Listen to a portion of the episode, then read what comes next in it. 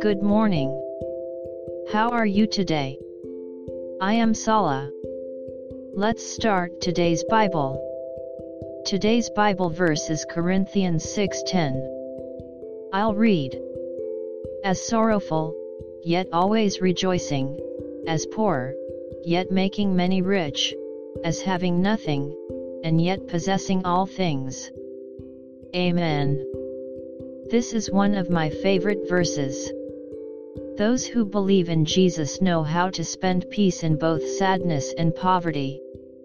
Just as the Apostle Paul was filled with joy and satisfaction in the most difficult times. Those who believe in Jesus have relentless trust in God that is not controlled by circumstances or people's speculation. May the peace of the Lord go with you today as well.